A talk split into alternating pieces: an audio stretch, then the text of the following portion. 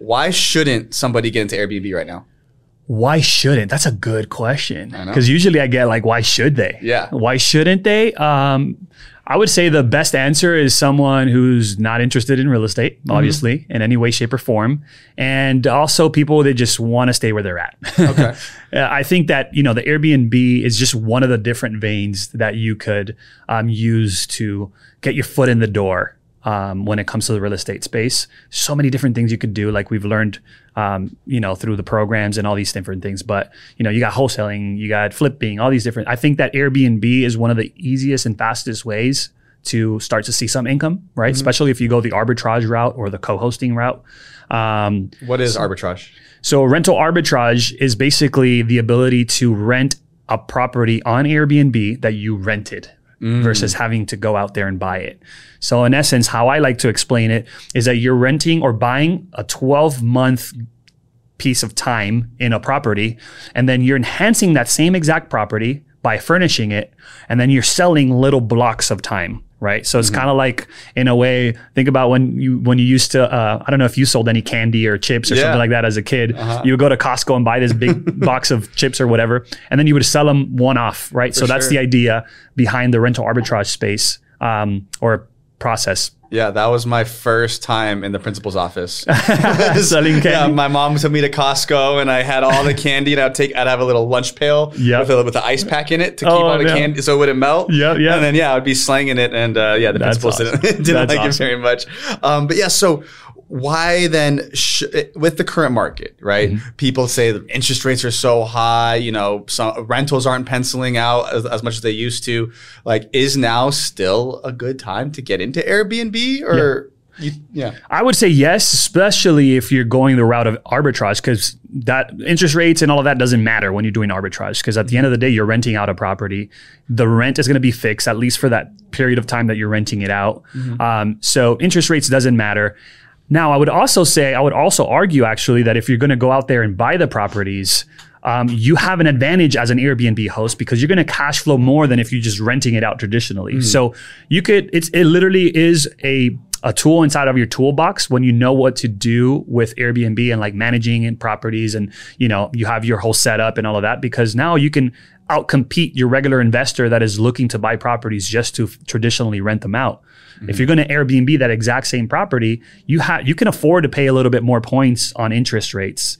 You know, so I for my students, the people at ProHost, uh, they have a competitive advantage. They know that they do if they wanted to get into the market and start buying. And I think this is a great time for people who have real estate, um, well, hosting experience with Airbnb. It's a great time to actually go out and buy these properties because there's very little competition. Got it. Okay. And are you listing on all the platforms or are you just on Airbnb? Is there adva- is there an advantage to being on VRBO and all these other things? I would assume There's definitely an advantage to being in multiple platforms. I'm personally just an Airbnb. Why? And I'll explain why.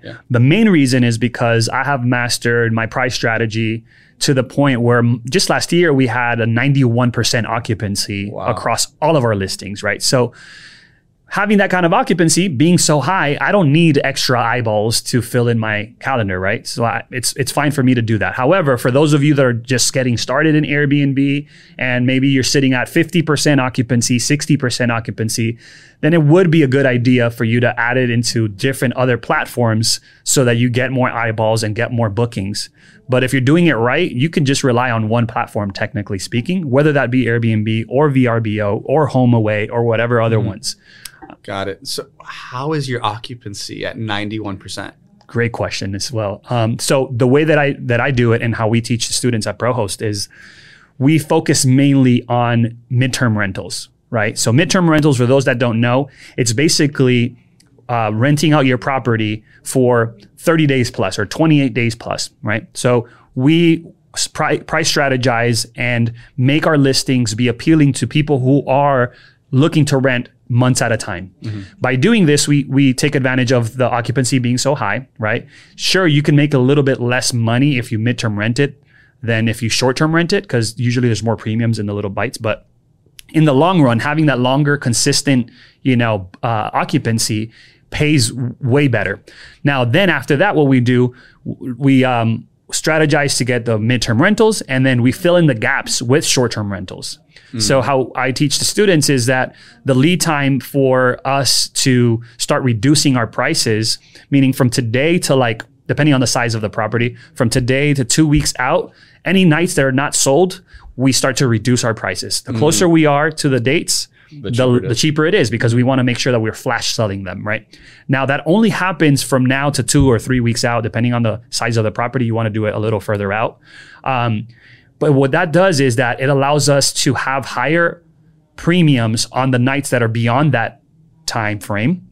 And then we have a, a discounts that are called the length of stay discounts that are only um, applicable, or the people that can only take advantage of those discounts are people who are booking 30 days plus, right? Got it. So that's Okay. part of that par- um price strategy where they could only get a favorable price if they're booking longer term. And then we flash sell in between. Which that makes sense. Yeah. And so all of your long midterm rentals, um, the prospective buyers, or I guess uh, the the what are they hosts? Not not hosts. The Uh, guests? Yeah, the guests. So all these prospective guests, you're getting a lot of the midterm stuff on Airbnb because I thought you had to go find like certain websites that are just for midterm rentals. No, you can actually get them through Airbnb as well. Gotcha. For sure. So Yeah. that, that's huge. Yeah. So if you're brand new and want to get into the arbitrage space, like Mm-hmm. where do I start?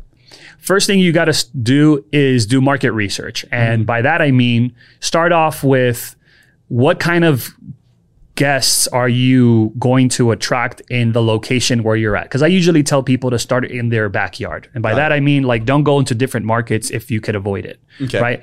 Obviously, there's scenarios where it's super difficult to do Airbnb because regulations, you know, California, New York, all these different places. I understand at that point, you start opening up the radius, and I like the proximity. But, you know, for someone that's just starting out, I would say to start and get an Airbnb that's near hotels. And what I mean by that, because this is the simplest way of doing market research, what I mean by that is mostly you are piggybacking off of their market research by just posting up next to them and taking some of their business. That's my strategy. Mm-hmm. So my Airbnbs, when I, my very first one, I got it near, like literally within walking distance of a hotel, because I'm I know that I'm going to bring a better product to the table than mm-hmm. the hotel will. Right? Yes. I, it was a one bedroom apartment. It has a kitchen. I understood that people are gravitating towards uh, Airbnbs anyways. They prefer Airbnb. Some of some people than going into a hotel because you less more privacy. You don't have to deal with lobby. People are, are very much um, introverted. They don't want to deal with other people. So what I, the the I guess the thought process there is that you're literally doing what basically Burger King does. You ever mm-hmm. seen a, a McDonald's in one corner? Next thing you know, we're literally right next to it, there's a Burger King, there's a Wendy's, there's a Taco Bell. So we're literally just doing that. The hotel industry invested millions of dollars in market research before they built this building. Mm-hmm. They ha- they know for certain that there's people that are going to book these nights. That's so smart. So literally just go and post up next to them and take some of their pie.